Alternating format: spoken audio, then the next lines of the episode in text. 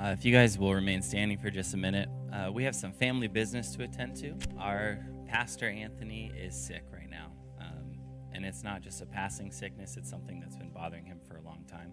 So, if you guys will reach your hands forward, we'll pretend he's here and we're laying hands on him, but he is at home, and we're just going to pray for his healing. God, we ask that you would be here um, with us as we worship you, God, but also in Anthony's home. We pray that you would touch his body uh, way that doctors can't imagine, in a way that's going to heal him like nothing ever happened. God, we pray that you would strengthen his body daily. We pray that this week things would change for him. In your name, amen. Thanks, guys. You can all have a seat. Welcome to Free Church. This is like a fancy stand. This is like the bulkiest stand ever, but I like it. Um, I was telling uh, our worship team I've preached with this laptop before at my school that I work at um, on just a regular stand, and my computer has literally fallen off twice while I'm doing that. So this one, bulky, go for it. Um, I have a couple of announcements for us. Number one, it's actually just one announcement, if we're being honest here. Um, we have been doing this 11 o'clock service only for the whole month of January, but come February, we are launching our second service here. It's going to be at 9 o'clock. So, if you are feeling a little crowded next to your neighbor, because we are pretty full in here, uh, consider coming to the 9 o'clock service. We are only going to have children's ministry going on at the 11 o'clock service, maybe nursery. What's that say? I can't read. Nursery at the 9 a.m., but at 11 o'clock, your other kids can come. So if you have a family that's coming, come to the 11. If you don't have a family, um, consider coming to the 9 so that we can get more space in here. Uh, this time of just an 11 o'clock service has been really great for our church. We feel like we are growing, we feel like we have momentum, and that's exactly what we're looking for. To celebrate the launching of the 9 o'clock service, we are going to be serving breakfast beforehand at 9 o'clock, so you can be here at like 8.30 and get some breakfast. And then after the 11 o'clock, we're going to serve lunch to you. So come hungry, leave happy. Who's saying is that? I don't know. It's from a thing. You know what I'm talking about. uh, today, I have the great opportunity to continue this service, um, this series that we're in, talking about the church in general. If you remember, uh, two weeks ago, Anthony spoke and he talked about how the church, here is the church, right? Here is the steeple. He did this hand signal, and then you open it up, and here is the people, right? It's very silly and it's hard to do with a microphone in your hand. But then he talked about how that is not actually correct, how the church is the people inside. But there's no fun hand gesture to go along with that, right? You can't say, here is the church, here are the people, open us up and see all our organs. it's just not as fun to teach little kids that. Um, I guess more appropriate would be like open us up and see the Spirit of the Lord, but can't see that, right? Also doesn't rhyme. Sorry, I'm getting my jitters out by making dumb jokes. Uh, we talked about how the word church comes from the Greek uh, word ekklesia. Uh, it's a word that was around a long time before Jesus' followers started meeting in buildings with steeples. Um, it was a long, a long time that talked about uh, a gathering of people that had authority. And these people would be a council of sorts who would gather and be of one mind in the way of politics at the time. People would gather and say that Caesar is Lord, and they would be an ecclesia. They would say, Caesar is our leader, and they would work to carry out Caesar's bidding, and they would advance the kingdom of Caesar. But Jesus in Matthew 16 said that his ecclesia would be built on the principle that Jesus is Lord, and he is the Son of the living God, and the gates of hell would not stand against it. That we are on mission, like Caesar's ecclesia, to to move forward with God's will. That's us. That's the church. The ecclesia that is here is built around the fact that Jesus is the Son of the living God. And we are not a building, but we are a council with authority who will advance and attack the gates of hell. And then, if you were with us last week, uh, Ladina spoke about the early church, right? We read through Acts, parts of Acts 2. Um, the church in the first century met regularly, they shared everything that they had, they took care of each other, they loved one another, they met regularly in a temple to worship, and then at each other's homes to break bread, to pray for each other, and to remember daily what Christ had done for them. She encouraged us, and I would like to reinstate that encouragement to join a small group, to meet in each other's houses, to take care of each other, and to break bread often with each other, always remembering what Christ has done for you. The church, the ecclesia, must stay connected. We cannot do this if we only see each other on Sundays. And for some of you, not even every Sunday, right? Once a month, once every other month. It's soccer season, right? It's not soccer season, it's basketball season. Um, so get a small group. If you're at the age 18 to 20 something, come to my house Tuesday night, 6 o'clock. 6 o'clock, right? For some reason, they all show up at 6.30 because they're young adults and don't really care. Uh, but we start at 6. So if you want more information, come talk to me afterward. I'd be happy to have you. We have a group of about anywhere from 10 to 20, depending on how many are there. We are crammed into my very small living room. I have to shift everything around in my entire house to accommodate you, and we do it lovingly. Um, we are not feeding you because we're broke, but you are allowed to bring food. And if you want to share with people, you can, or just bring your own sack lunch. That's kind of what we've been doing. Uh, we will pray together We'll laugh together. We'll talk about Star Wars together. I will destroy Zion in a debate about which Star Wars is the best. Right, Zion? Where is he? Yeah, 10th. Um, and then, most importantly, we're going to read God's Word together and we're going to study it. And right now, we're in the book of James. So, if you are going to want to come and this is your first time, read through chapter 1, read through chapter 2, you'll be caught up. Uh, if we really are this ecclesia, that Jesus talked about, then we need to be one in spirit and in truth. The early church got it right. They joined small groups. And if you need help finding one and you're not age 18 to some, 20 something, uh, you can find Rick Herman after this service, and he will direct you to a small group that fits you.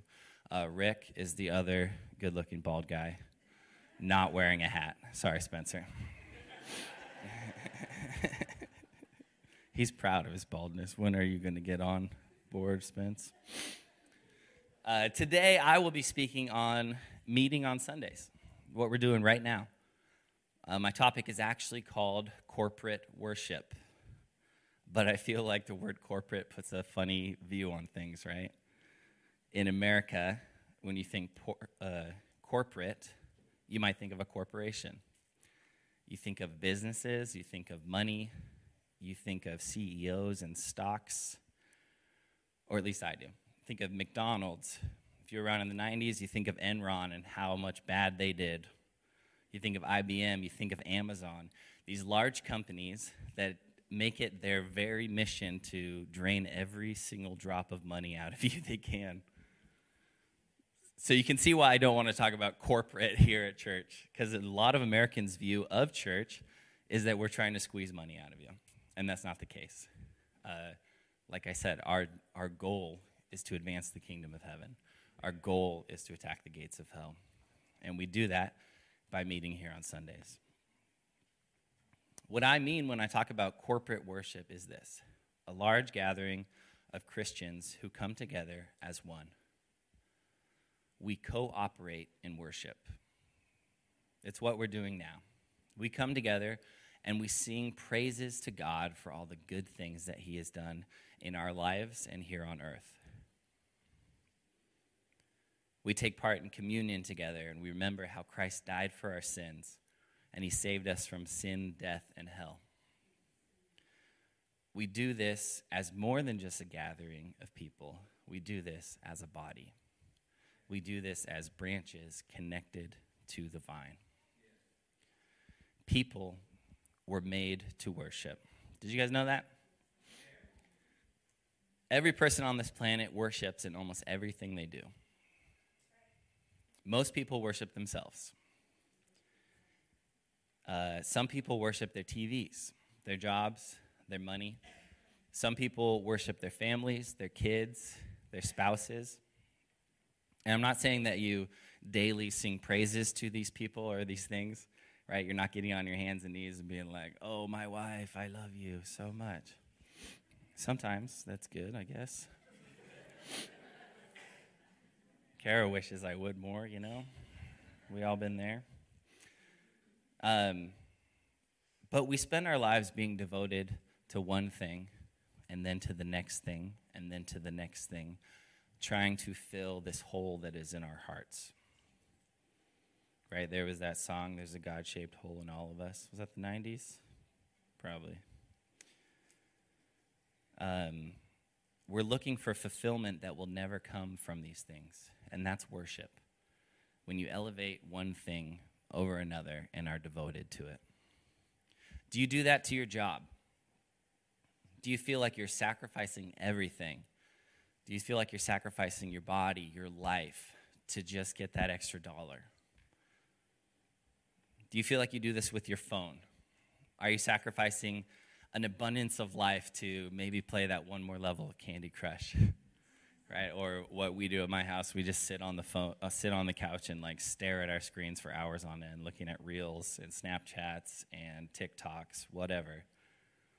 It's a waste of life. And it's worship to something that does not deserve your worship because you are devoted to it. It's good to have distractions. I understand that. Like I said, I do it. But worship is sacrifice.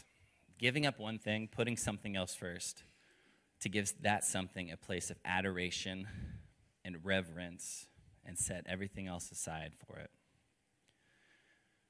We come together here once a week uh, to give God a place of reverence, and we adore Him.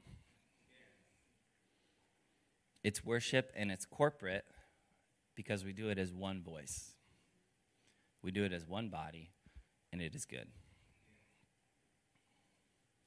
Uh, let's look at the Old Testament together to get a picture of this long tradition of coming together and singing as one voice. This is going to be uh, Exodus chapter 15, 1 through 18.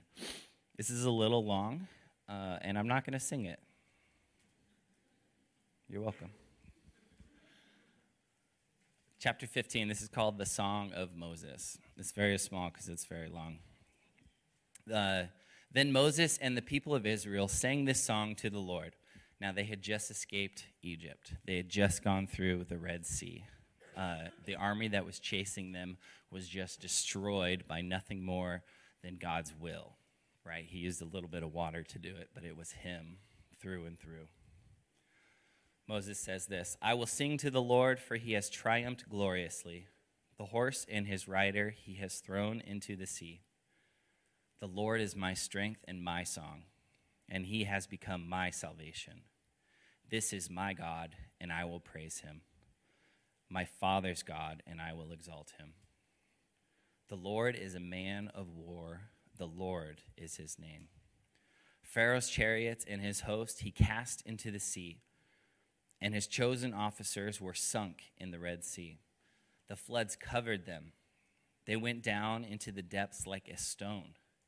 Your right hand, O Lord, glorious in power, your right hand, O Lord, shatters the enemy. In the greatness of your majesty, you overthrow your adversaries. You send out your fury, it consumes them like stubble. At the blast of your nostrils, first of all, that's funny, right? It's like you snot rocketed at them. At the blast of your nostrils, your, wi- your water is piled up. The floods stood up in a heap the deeps congealed in the heart of the sea. The enemy said, I will pursue you, I will overtake. I will divide the spoil, my desire shall have its fill of them. I will draw my sword, and my hand shall destroy them. But you blew with your wind. The sea covered them. They sank like lead in the mighty waters. Who is like you, O Lord, among the gods? Who is like you, majestic in holiness, awesome in glorious deeds, doing wonders? You stretched out your right hand, the earth swallowed them. You have led your steadfast led in your steadfast love the people whom you have redeemed. You have guided them by your strength and your holy abode. The peoples have heard, they tremble. Pangs have seized the inhabitants of Philistia. The chiefs of Edom are dismayed. Trembling seizes the leaders of Moab. All the inhabitants of Canaan have melted away.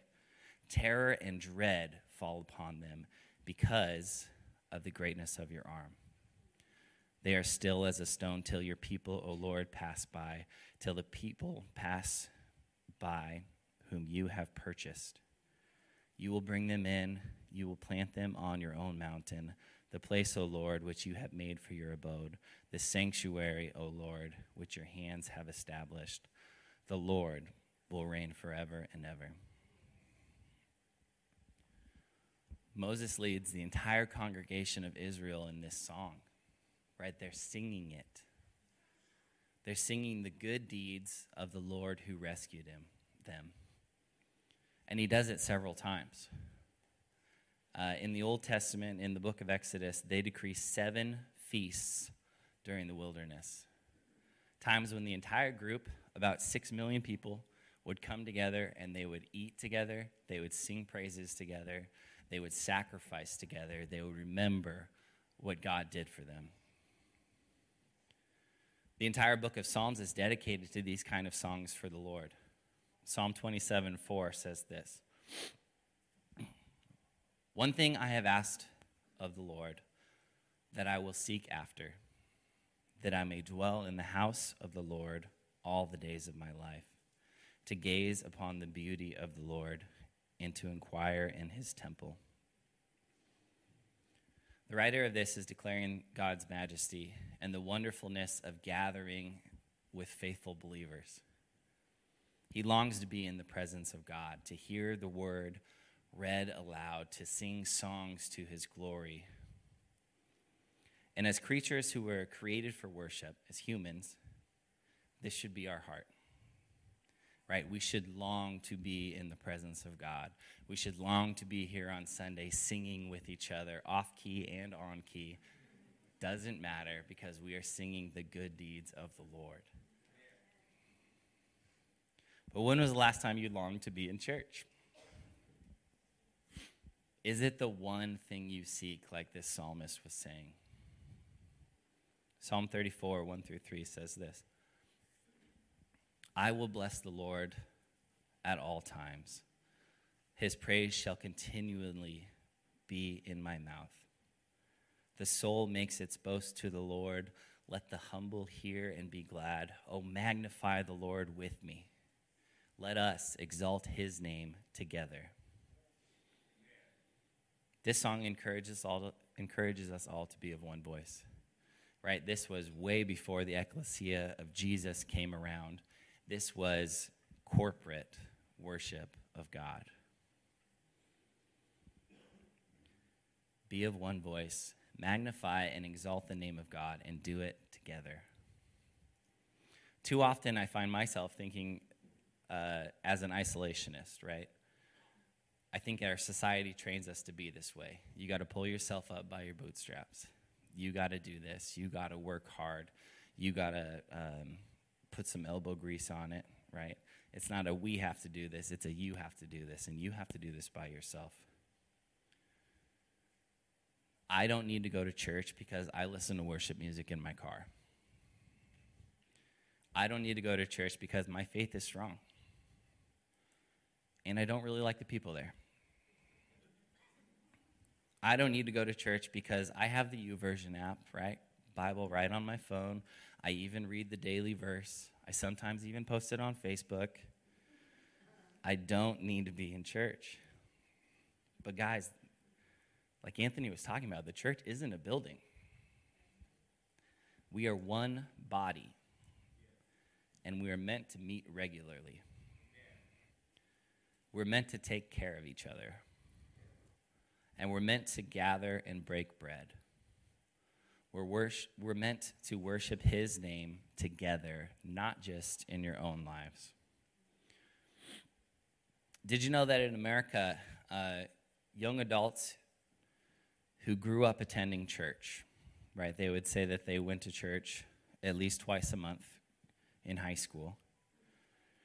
By the time they get into college, by the time they reach ages 18 to 20, that's two short years out of high school, two thirds of them stop attending church. It's a staggering amount of people who disconnect from the body. Some of them feel like it was never really their faith, like they were just going because their parents. Um, but a majority of them were honestly like me. They had a true faith in high school, they were saved, but then they moved out of town and they went to college. They were no longer in the nest of their home, they were no longer connected to a local church. I, find my, I found myself a thousand miles away from my home church when I turned 18. I was lost. I was in LA with no car. I had one friend. I had no idea where to even look for a church body to join. Right? How many churches are in LA, do you think? There's got to be a lot. There's got to be a million churches there. But where do I go? How do I get there? How do I find the one that I like? How do I find the one that's going to care about me? It was too big of a task for me to even comprehend because I was swimming at college, right? I had a job that was to swim for five hours a day.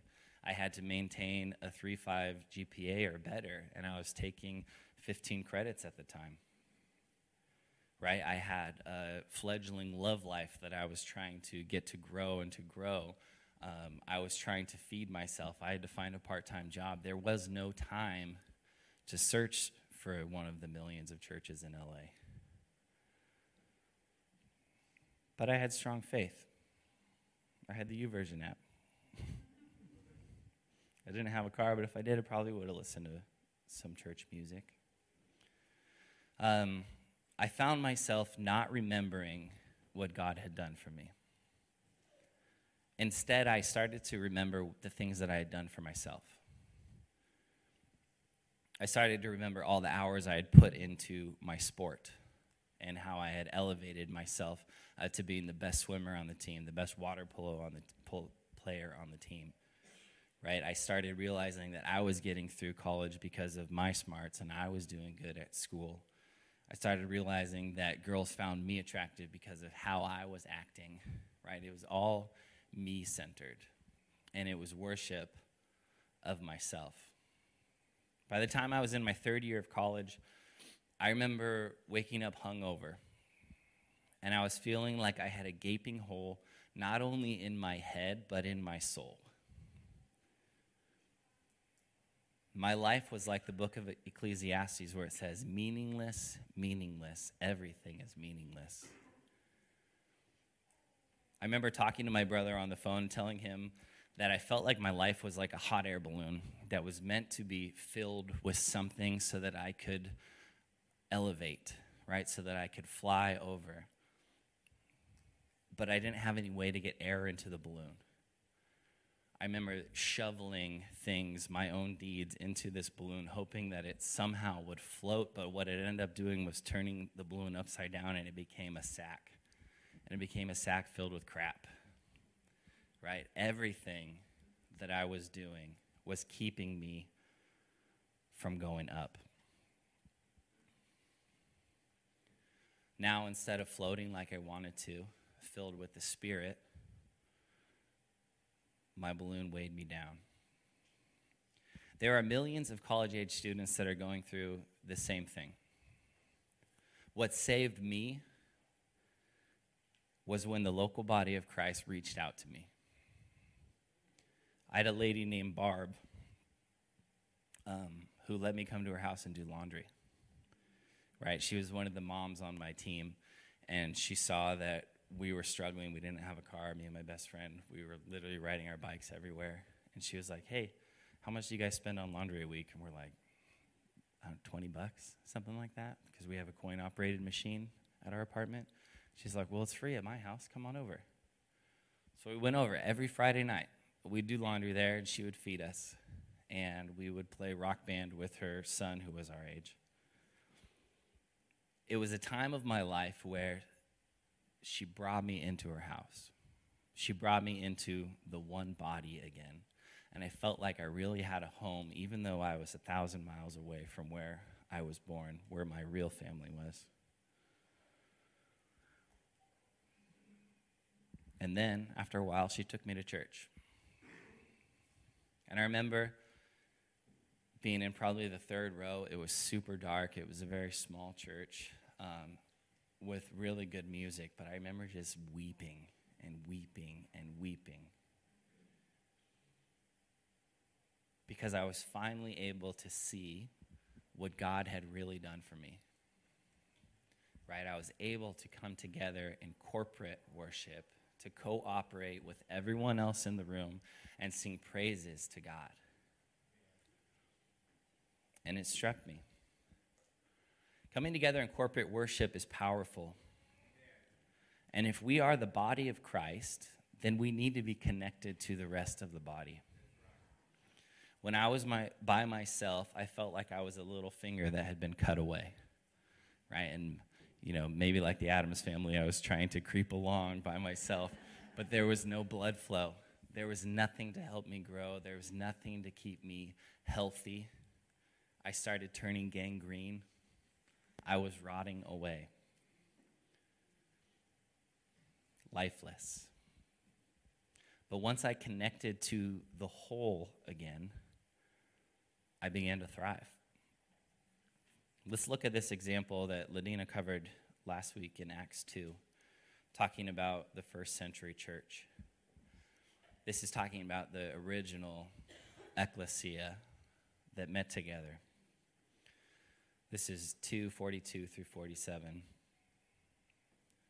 And they devoted themselves to the apostles' teaching and the fellowship, to the breaking of bread and the prayers and awe came upon every soul, and many wonders and signs were being done through the apostles. And all who believed were together, and they had all things in common. And they were selling their possessions and belongings and distributing the proceeds to all as any had need. And day by day, day by day, not once a month, they attended temple together and they broke bread in their homes. They received their food with glad and generous hearts, praising God and having favor with all people, not just the Christians. And the Lord added to their number day by day those who were being saved. What a beautiful picture.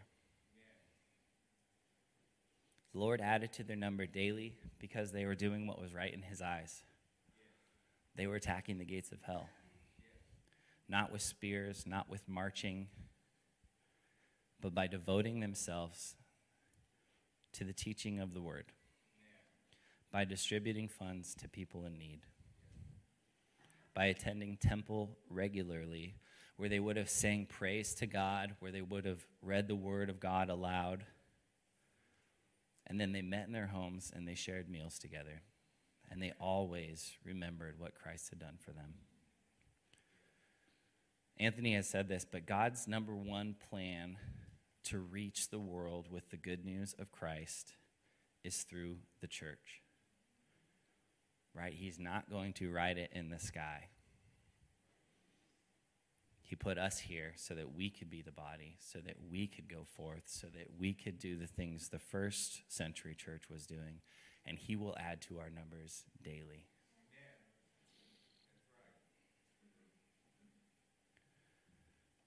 You must get plugged in. You cannot be a Christian by yourself. I hate to tell you that. Um, and if it's not at this local body, we are actually okay with that. Right? We have a mission statement, not a mission statement, it's a DNA statement here that we are for anybody, but we are not for everybody. We know that. You might not like the music, you might not like the preaching, right? You might not like the wood ceiling. I don't know what it is. The parking lot's a little hard to find. Is that it? Um, but if this isn't the place for you, let us help you find it. Because we believe the church, the ecclesia, is not just this small body of Christians. We believe that we are global. And you must get plugged in. And there are plenty of good churches here in Salem, in Stayton, in Albany that you can find and you can get plugged in. And we know the names of pastors, we know the names of elders. We can get you plugged in.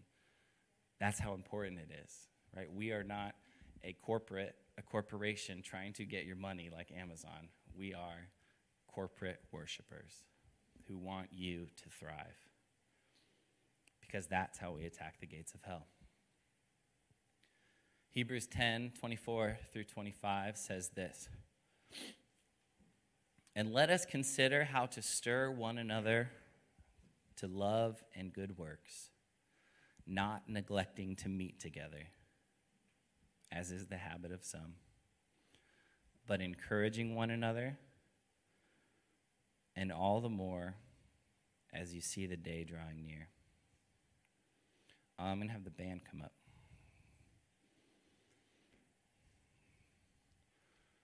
how can we stir one another to good works if we don't meet together? Right? I'm trying to drive this point home. Meet together, meet together, meet together. But the Bible says it clearly here stir one another up. Don't neglect to come to church. Meet regularly. Sing praises to God. Encourage one another. Feed one another. Supply for each other's needs. And that's what we want to do here at Free Church. Let's meditate on this verse and let's consider how to stir each other to do good works.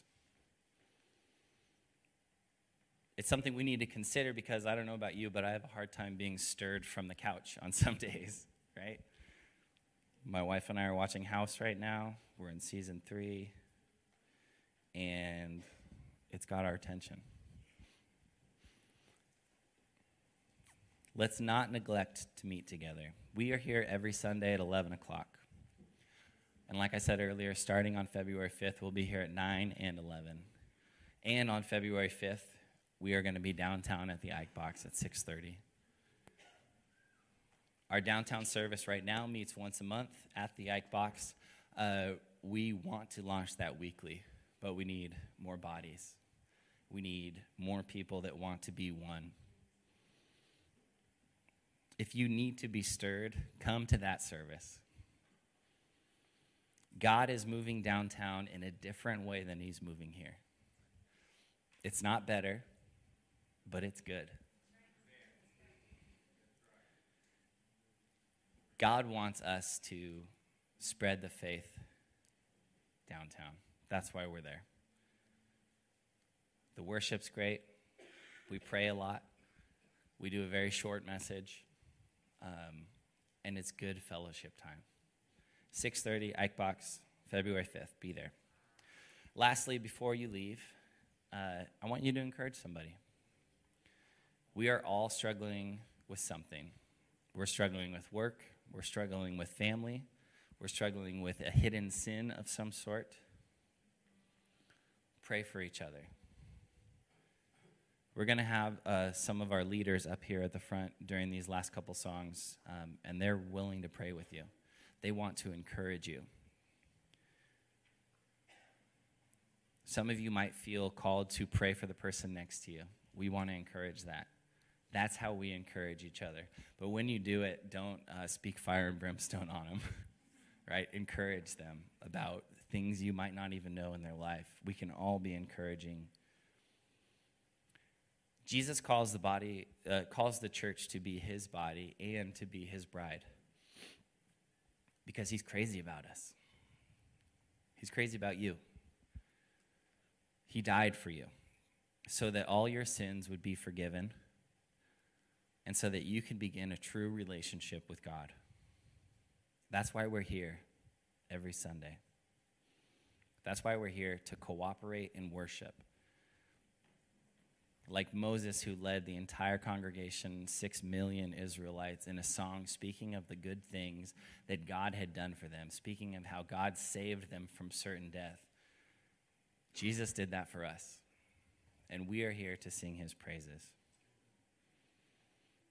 I'm going to pray, And then uh, we actually are going to sing two songs instead of our normal one song after this. But get prayer if you need prayer. God, Father, I ask that you would help us stir each other to good works. I ask that you would meet us here. We long to live in the house of the Lord, to be in your presence. And I pray that you would touch the hearts of those who need a better connection to the body of Christ. I pray that you would make a way for us to get connect better in this ecclesia. And we want you to add to our number daily. We want you to use us to break down the gates of hell. In your name, amen.